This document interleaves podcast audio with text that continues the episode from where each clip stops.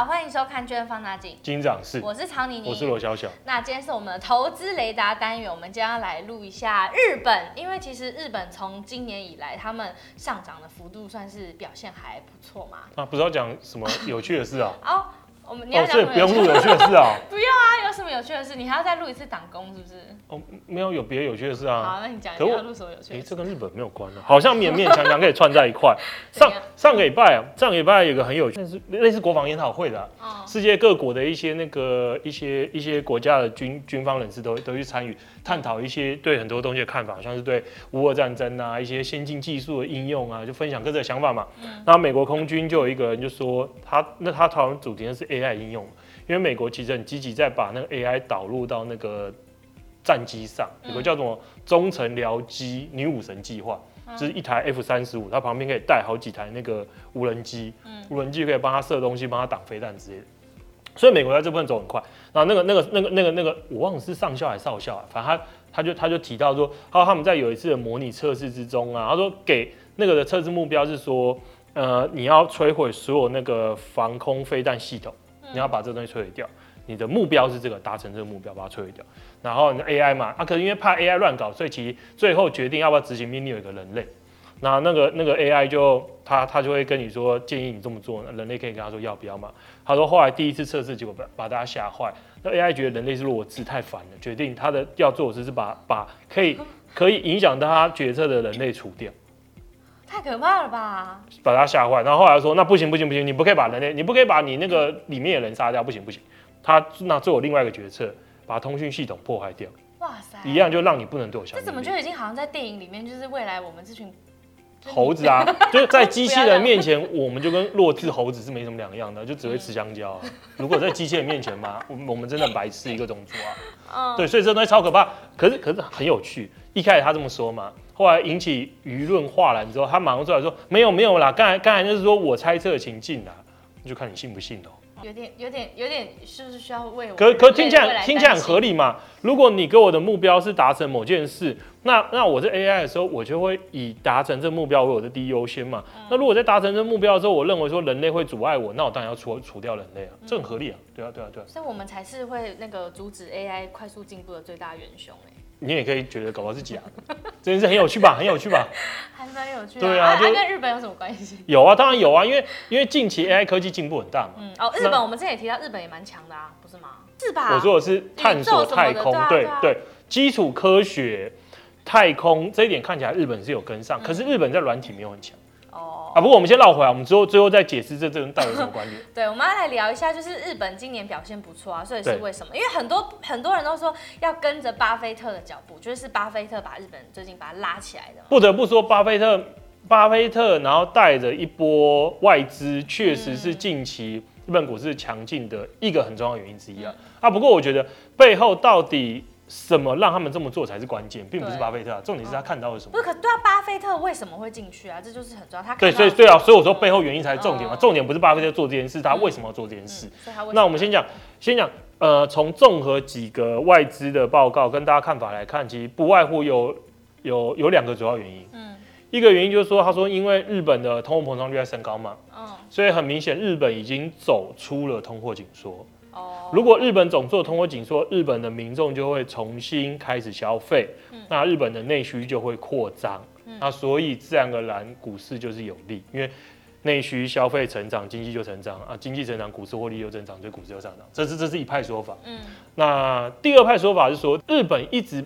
被大家所诟病的是他公司治理有问题。日日本并不像美美系那样，就是股东很多股东去维权，然后去频频的要求调整公司的经营方针策略，或是更换公司的决策层。日本不是，因为日本是透过每个公司互相交叉持股，所以就大家一起摆烂。哦，所以所以所以所以日本日本企业在过去不太受西方世界喜欢的原因是这个。那那后来就是近期啊，日本政府就希望可以改善日本公司治理嘛。那有有几点，当然就一个就是。那你要做股东想要的事，什么叫股东想要的事？你可能你可以一一个是多元化你的董事会的成员，那再来的话就是你日本企业都好多的现金放在手上，那你可以把这些现金拿去呃买回库藏股，或者是多发股利，嗯、这都是这都是对，这都已经实际在发生了，对对对，就真的好赚。那如果这些事发生，大家都觉得那那就可以提升日本企业的估值，嗯、所以我觉得这两个是市场很乐观看待的原因。那我们今天就来分析这两者到底到底是否真的是如此，因为市场认为看法不代表是真的嘛。嗯，所以我们从第一个开始，我们从第一个，第一个是。他跟你说，因为日本走出通货紧缩，那他的原因就是因为通货紧缩是过去这三十年、三三十三十几年日本股市低迷的原因之一。通缩被逆转了，变成通膨，股市就会回到过往的龙井之中。哦，我们我我们就要讨论一下这东西到底是否为真。首先，确实日本最近的通货膨胀率是持续升高，这点是对的。那可是听到通货膨胀率的时候，很多人觉得那通货膨胀率升高就是需求大于供给，就是跟美国一样，劳动市场很热络，薪资带动所造成的嘛。可是在日本完全不是，日本的日本的通膨一开始是来自于跟欧美一开始一样，就来自于那个输入性价格嘛，就是。能源价格很贵，食品价格也很贵，那日币又贬值，日日币贬值，进口东西就变贵，所以这几个当然就造成通膨的增加。那这一点造成通膨通膨增加，看起来就跟美国的第一阶段是一样嘛。那美国这第一阶段发生之后，就有发生第二阶段。第二阶段是什么？第二阶段是民众跟企业看到东西变贵了，那就会要求，那我要加薪嘛。我不加薪，我怎么活？我没办法活啊。那加上劳动市场也很紧绷，那因为需求又很热络，所以薪水就加得很快。那薪水加的很快，薪资上涨很快，自然而然就是一个正常的、正比较好的一个通膨。我觉得来来自于需求通膨。可在日本的话，我们看到第一 part 就是输入性确实把通膨带上来，可是。来自于内需的薪资上涨，我们没看到。那他们为什么不是跟美国、欧美人民一样，就是要求要加薪？因为通，因为他们输入性通膨的确让物价上涨的话，怎么加薪？很多人会说日本失业率很低，可是你去看一下，日本失业率很多是来自于很多人是非正常雇员，就是临时工、哦、派遣工，哦、那个薪水很低的。你要加什么薪？你要加什么薪？你是派遣工，公司说那你滚蛋，你回家自己加。缺工的话就会加，所以他们没有缺。他如果缺工就会。不会有这么多临时工跟派遣工，有这么大量这个组成，就是个异常的现象。哦、那另外的话，我觉得很多人会说，可是不对啊，我看日本整体的薪资年增率看起来还不错啊。嗯、这时候就是犯下一个很大错误，因为薪资年增率要把它做拆开。嗯、我我我我的拆法是这样的：制造业各部门跟非制非制造业部门做拆开。嗯、这个拆开之后，你就发现很有趣哦。日本的制造业的薪资年增率在过往其实是有好多个周期的，它是高高低低的。当海外需求好，出口好之后，它新涨率就很快。这是这是制造业，因为因为像做汽车为主，它出口是海外，海外需求好，当然这些汽车制造商发薪水奖金变多，薪水就好，薪资率就是好，这是一个。可是非制造业，非制造业你去看一下过去都是平的，根本就没有在增长，现在也才一点六 percent。那非制造业跟制造业差别在哪？非制造业就你可以理解成就是正常的服务业，它才是跟内需结合在一块。内需没动能，没有人有消费需求。你服务要怎么讲？那为什么他们没有消费需求？他们为什么一直都没有在成长？这就一个啊，这叫动物精神的丧失。嗯，什么意思？动物精神就是有点像人类的原始欲望，就是你想要去想要。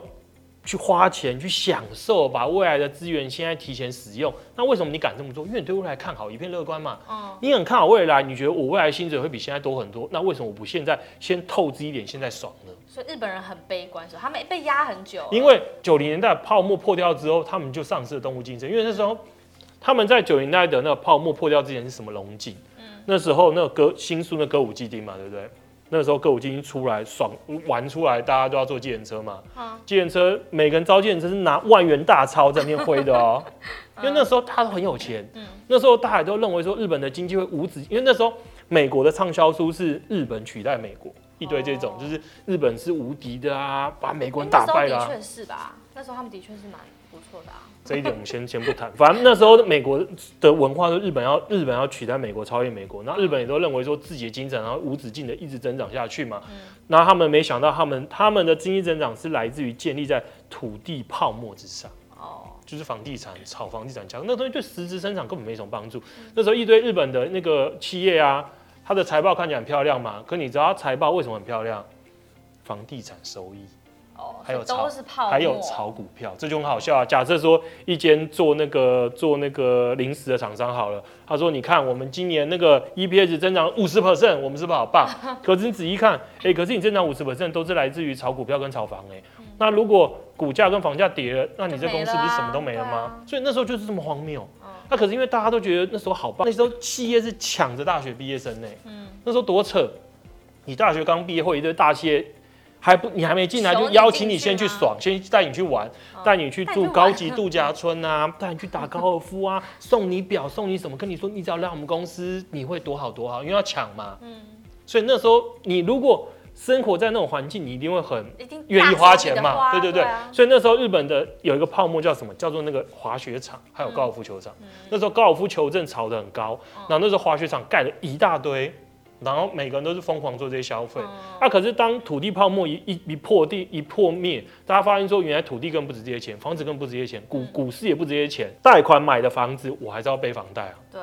所以消费行为就顺便结束了。嗯、那所以之后的三十年，大家就是过着一个不敢消费。嗯、所以我们也发现嘛，日本这过去这几十年薪资是平的，嗯、薪水不动嘛，所以物价也不动啊。嗯、很多产业的实质的薪资是往下降，嗯、所以就低迷到了现在。所以不敢消费。所以所以所以其实我觉得大家应该都很有感。你如果小时候去日本玩，觉得那时候东西都很贵嘛，那可到现在去觉得日本东西怎么这么便宜啊？真的吗？有差差这么多吗？比台湾还便宜啊！哦，把我吓坏了。那为什么？就是因为这几年其他国家物价都在增长，日本没动嘛。对。那也因为我们刚才提的这几十年，当这几十年你的消费习惯都是都是不敢花钱，你说现在会突然敢花钱，我是不信的。那我们再讲另外一个，是我们刚才提到的是内需，绝大部分是要跟非制造业绑在一块。嗯。可是非制造业现在薪资年增率是很低的。那很多人会说，那可是如果制造业很高，可不可以有外溢效果？嗯。这一点我们说过往看不到，这是第一点。第二点是。外溢效果是现在因为海外需求很烂，你去看美国制造采购经理指数嘛，持续往下掉。嗯，所以日本的制造业的薪资年增率也在往下掉。嗯，所以不管是内外需，我们都看不到太多增长增长的一个来源。那很那再来回到一些一些的报告说，可是如果转成通膨，大家的心情转变之后，就会愿意。重新大大举花钱嘛？嗯、我们刚才说从薪资端看不到这件事，那我们再来讲是财富端，因为很多人会说，可是如果假设他们手上存了很多钱，就假设人是一个没有基野动物，跟金鱼一样好，嗯，他今天完全忘了过去三十年三十年过什么日子，今天突然早上起来说，哇，原来世界这么棒哦，原来我好有钱哦，那我要去外面多买一些东西。假设这点发生的话，那我们再来就要看一下说，那日本的财富集中在谁的手上？这很现实嘛？嗯。虽然说那前面金鱼脑的假设我觉得很荒谬，对啊，我们就假设这样发生哈，因为很多人的想象就这么荒谬。嗯，那日本的财富针对家庭所做的那个收类似家家庭收支调查，那数字是二零一九年啊，不过因为我也没更新的嘛，所以大家就先假设说这几年没有太大变化，我认为说也没有太大变化。嗯，那二零一九年来看的话，日本的民间的财富啊，呃，我印象没错应该是六百七十兆，他做家计单位调查出来的那个财富。金融资产是六百七十兆，那其中的四百多兆都在六十岁以上的人手上。哦，所以全部都在不太会花费的老人家手里。对，对你换个角度想，你是六十岁的人，你完完整整经历了三十年这种这种日子，你现在也要退休了，你觉得你会愿意大举花钱吗？嗯，不可能嘛。可能啊。因为到这个阶段，钱就是要省着用，因为不知道要活多久。尤其是日本是个很长寿的国家嘛，那我们从六十七十八十平均的那个平均每个家庭的那个净资产也可以看到，就是正常就是往下降，嗯，因为没有收入了，嗯，所以就是消耗过往的财富来让自己活着，所以我我认为这些人不可能大举花钱。嗯，那你再来说啊，年轻人啊，年轻人没有经历过苦日子，他现在觉得对未来一片光明，可以大举花钱。钱在他手上啊，对，你答对，年轻人手上根本没有钱，要花什么钱？除非六十岁那些人把钱给他们的小孩，不可不可能？为什么不可能？不是不是，通常日本很长寿嘛，你说不是？你看嘛，因为因为很多人会说，对对，财富会移转嘛，因为会有继承嘛。对啊。可是日本人的寿命越来越长，你说 假设说现在这批六十岁的人到九十岁，或者是现在八九十岁的人过世了，把钱转移他给他的下一代，他下一代几岁？六七十岁，差不多的。对，八九十岁的人，下一代就六六七十岁啊。对。那又陷入了刚才提到的不会花钱的一个漩涡之中。这样听起来，感觉他们内需根本就不可能起来啊。对，以数据来讲，内需跟外需都不会有起来。他们根深蒂固的那些老人家的观念，就是你不可能会把他们不是六百多亿，有四百多亿都在六百多兆，六百七十兆都在他们的手。其实你换个角度，就跟你就跟你外婆一样啊。哦，对，我说他很节省。你看，你外婆去去办那个网路。对啊，就是。我外我外婆那一代就是他们会节省的让人很心疼。你分享一下网络方案差在哪？就是四十有一个四十九块的网络方案，然后它是只有很慢的网络跟电视而已。哎、嗯欸，对它它网络好像还有限量，反正就是超慢，超级慢。然后变成五十八块人民币就可以多很多什么宽不同宽屏啊什么，他就是不要，只差九块人民币。对，他就觉得不会用到，就省下来。对，所以我说，就像我外婆嘛，那个年代的人，他就不可能去。那就是他们的不可能去花费的、啊，对来讲，把钱储蓄下来才是对。你叫他花钱，你反而是让他更不舒服。对，所以所以大量财富在这些人手上，那我认为说要释放出大量的消费的可能性是不高的。巴菲特到底看到了什么？我我们认为说，刚才提到两点，我觉得第二点才是真正。嗯。第二点是估值。什么是估值？就本益比。因为日本其实不止日本，日本、台湾跟韩国都是啊。我们这几个国家的本益比，相较于美国来讲，都是。比较比较便宜一点，比较便宜一点。嗯、那那很多人就说，那为什么比较低嘛？比较低一定要原因嘛？那除了刚才提到那个日本的公司治理的文化跟问题之外，还有几个我们等下来谈好。嗯、那我们刚才其实也讲了嘛，因为日本政府带头要改善公司治理这件事，所以对于估值会有正面溢出效果。嗯、那估值上涨的好处就是，就算我企业获利不变，因为股股价是什么？股价是每股盈余乘以本益比嘛。那如果每股盈余是一百块，那如果本本一比是是十倍的话，那股价是一千块。那如果大家觉得说，呃，因为会有股票回购，会有更高的股利，或者是有更好的公司治理，或者公司更愿意去投资于未来的话，那我更看好这家公司，所以我把它的估值从十倍涨到十五倍。所以在每股盈余不变的情况之下，我股价就涨五十趴，就从一千块变一千五百块。所以我认为说，这才是日本股市近期这么疯狂的原因。来自于估值端，因为大家认为说它的本益比有机会大幅上调。那其实除了刚才那个之外，还有几个我认为说更深层的原因呢？嗯，这东西就牵到我们一开始讲到那个天网这个 AI 了，就是你不知道什么是天网？Skynet？我不知道啊。那你知道魔魔魔鬼终结者？我不知道啊。怎样？这应该要知道吗？你知道吗？他也不知道。是吧？魔鬼终结者哎、欸，阿诺哎，你有传给我，但是我想要干不干我？就阿诺演的电影啊，就是阿诺。我我讲故事，你知道？你怎么可以不要脏话？好，你就讲嘛。阿诺是当代最了不起的动作片演员，你不知道他是谁？你要道歉。他当过加州州长。啊，你快下跪。快点，好了，就是。日本之前被大家不喜欢原因是什么？就是没有人口红利嘛，因为大家觉得人口红利等于经济成长，所以没有人口红利就不看好。而日本没有人口红利反映在什么？一个是人口老化嘛，非常非常多老年人。对。那因为一堆老年人，那年轻人越变越少，年轻人变少，自然而然就没有经济增长啊。可是因为日本，日本在过去这几十年，它经历过人口老化，是比全世界其他国家更早经历，所以。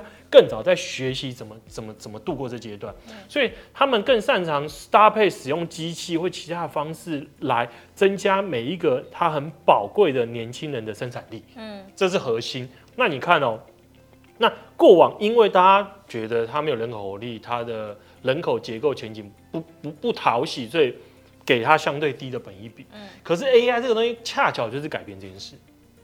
AI 什么？AI AI 就是。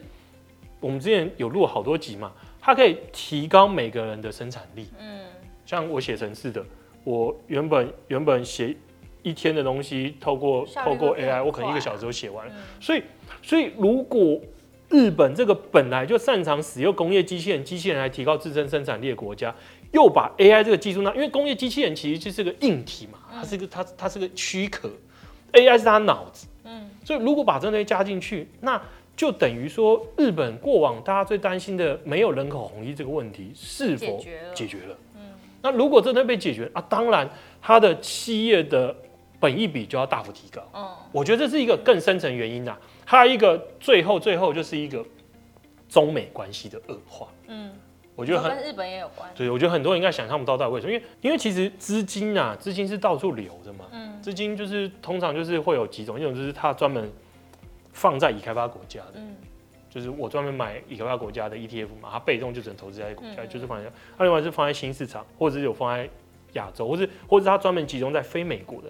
那这些资金，因为它就有一个既定的一个区域范围嘛，我们以亚洲举例，如果它只能在亚洲这些国家选，它过往中国亮眼经济成长跟人口红利，它就把从其他亚洲国家的钱吸走了，嗯，那可是如果中国中美关系恶化，大家觉得美没喜欢中国，那原本放在中国这笔钱，它就要散到别的地方去。那我以为会散到东南亚那些什么越南啊对。对，越南、印度是有承接到这一部分，嗯、可是因为我们刚才提的，今年以来 AI 这件事改变了很多，嗯、因为原本。大家的想象是人口红利，为为什么要要放在越南、越南跟印度？因为大家大家还是习惯用人口红利去想事情嘛。嗯、大家觉得人越多，越多的年轻人，啊、越多有生产力的人，就等于更高的经济增长，更高的经济增长就是更高的获利跟更更贵的股票。嗯、可是 AI 出现之后，很多人就开始反思嘛，人是不是还这么重要？嗯、如果人不是这么重要，那我可能这笔钱就不需要放到有人口红利的国家嘛。嗯反而我可能是找到一个技术领先，或是能妥善善用这些技术来提高生产力的国家，所以我觉得在亚洲的这笔钱，自然而然日本就可以趁势把它吸走。所以我觉得这也是近期的一个很大关键。还有一个就是中美关系恶化带来的是整个日本、韩国跟台湾这些美国在美国的比较主要的盟友之后，更能进一步融入它的整个经济的一个循环体系之中。那我们这些盟友当然每个都有各自肩负的责任。像台湾负责半导体嘛，日本是半导体上面的原原物料，还有一些基础科学，韩国就不提了。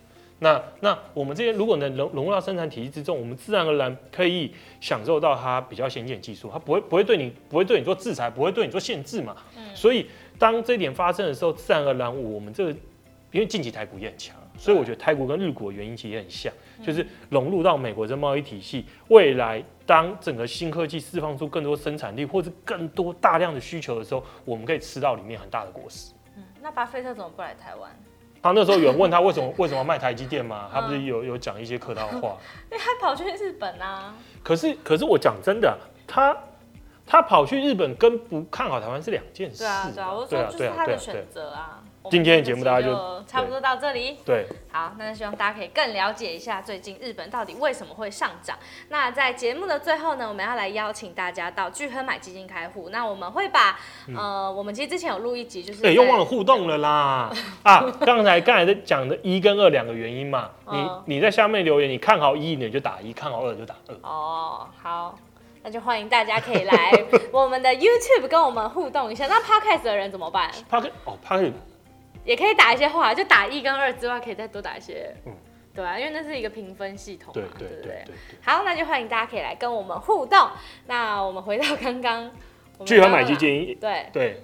民营最大的基金销售平台，对，我们平台上面就有三千七百多档基金，基本上你想买都可以买到。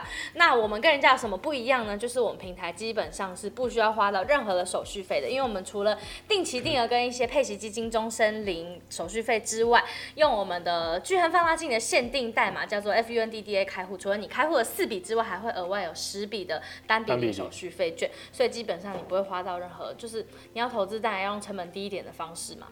对，然后还有别的、啊，还有我们用这代码开户有专属的投资报告，只有用这代码开户看得到。嗯、那另外的话，还有一个就是我们会有一些特别的活动，嗯、优先邀请使用这代码开户的朋友。对，其实我们之前已经有一些活动有通知给我们的那个用放大代码开户的人。对，所以。一定要马上用代码开户啊！其实有人问我，问我说，可他已经开了，那他他意思就是，那他介绍他亲朋好友有没有什么额外的好处？对，有吗？研究之中。对，我们收到，我们有听到你们的那个 回应。对对对，我们就想说可以有一些诱因让大家来邀请亲朋。对对。可是如果你已经是我们平台客户，然后你很想要参加，就是有一些专属听众的一些好康的话，你也可以邀请你的亲朋好友用这代码开户，那就可以当我们有一些优惠的时候，就可以请他直接分享给你。对，嗯，好，那我们今天节目就到这，我们下集见，大家拜拜。拜拜。